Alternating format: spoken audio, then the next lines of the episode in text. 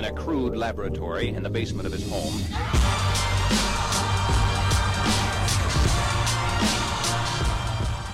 and welcome to the CEO Rated podcast. It's your host, John Mayetta. So I have a, a bit of a conundrum. I'm not sure what, the, sure what the solution is, but I, I have a proposed solution. So if you, in early June, had read the article in the Wall Street Journal entitled How a Powerful Spy Camera Invented at Duke Ended Up in China's Hands. Five years ago, a group of Duke University scientists developed a pioneering gigapixel camera to provide long range surveillance for the U.S. Navy through a sponsorship from the Pentagon. The technology, never picked up by the U.S. government, is now being used by Chinese police to identify people from nearly a football field away. After lead Duke researcher David Brady moved to China in 2016 to kickstart his business. This is the article from the journal I'm reading. China's, obviously, China's easier access to startup funding, manufacturing supply chain, and burgeoning demand for high tech cameras attracted Mr. Brady whose original venture in the U.S. failed to win over financial backers and customers. Within two years of the move to China, his company obtained enough funding to build its first commercial camera. The Project Shift East offers insight into how China is emerging as a global player in pioneering technologies, including artificial intelligence. China is increasingly using its financial muscle to acquire talent and know how from overseas. Almost non existent five years ago, AI venture financing, led by Chinese investors, soared to 2.5 billion US last year, according to the Wall Street Journal. China's state and local governments have also put money into private venture funds. Officials in Washington are concerned about China's ambitions to become a world leader in artificial intelligence by 2030, overtaking the U.S. The Trump administration last month pledged to increase federal funds to retain the U.S.'s lead in the technology sector. The Treasury Department is proposing to block Chinese firms from acquiring advanced U.S. technology using laws to deal with national security emergencies, while some members of Congress have called for tougher export controls on American companies whose technologies they say may be used by Chinese police and other security agencies. Surveillance startups using AI are booming in China as Beijing spends uh, most investment in, in, China is driven by uh, the not only at the at the state level but at the at the local level out of, out of Beijing and uh, some of it, and this is sort of my aside from my experience. Some of some of that is is or, or, most of that investment is, is is driven by the government itself, and a, a, fair amount of it is driven by former government officials who have gone on to become entrepreneurs. Many government officials, when they leave government, become wealthy and are wealthy while they they serve in government. And so, what some of these folks do when they leave uh, government in China is they start venture funds, private equity funds, and they will either self fund tech startups or they, in conjunction with the government, will, will fund startups, either informally as, as one offs or uh, by sort of jointly creating a, an investment fund.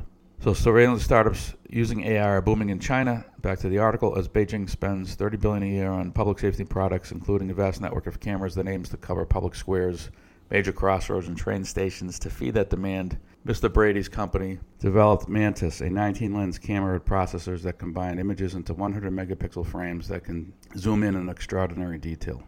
The cameras are linked to facial recognition technology that enables police to identify people part of the surveillance web that tracks criminals as well as citizens. Mr. Brady's company's cameras are now installed around Tiananmen Square, monitor main streets in uh, Kunshan, a city near Shanghai, I don't know, Kuchon, and are spreading to other towns, said William Wang, Mr. Brady's Chinese partner in the company. Mr. Wang helped land early investment from a former Shanghai government official who now runs a, a venture capital firm.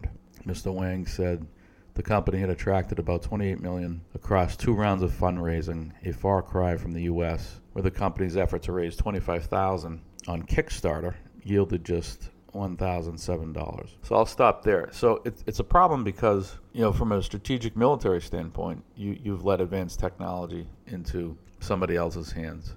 But typically, with super advanced technology such as this, will happen over time is it will trickle down into commercial use. And so there's a, a significant commercial opportunity here as well. So the, the, the solution, the proposed solution, my proposed solution, is rather than follow the approach that the Obama administration took when it directly invested in companies is I think that whomever is in the Oval Office, I think there should be a series of venture capital firms, a small number, one, two, or three, that are allocated X dollars each year, and it doesn't have to be a massive number. because at the end of the day, these are taxpayer dollars. But I think it's a good investment. X dollars of capital get allocated to each of the one, two, or three venture capital firms each year for investment in technologies deemed strategic. And that's up for the U.S. government to deem what is and isn't strategic. That could be put into a fund mandate with the venture managers. And that's the way to do it. Give it, give it to the quote unquote professionals, although my experience with venture is most of these guys, and I'll say guys because most of them are guys, don't know how to conduct due diligence, certainly not the way private equity people do. So if I'm the U.S. government, it's it's I don't care whose name's on the door. I'm not looking for the sexy fund to partner with. I'm trying to find a fund that a fund family that has some operators on board. So it's not just financial jockeys. You know, on 50 partners, all of which have a background in corporate finance. You want a firm that has operators on staff, maybe some of which have had experience building or working with people who have built advanced technologies for the military. Could be one sort of prerequisite. It's something we've got to figure out as a country. You can't let quality opportunities, particularly those with military implications, leave us. See you all next time.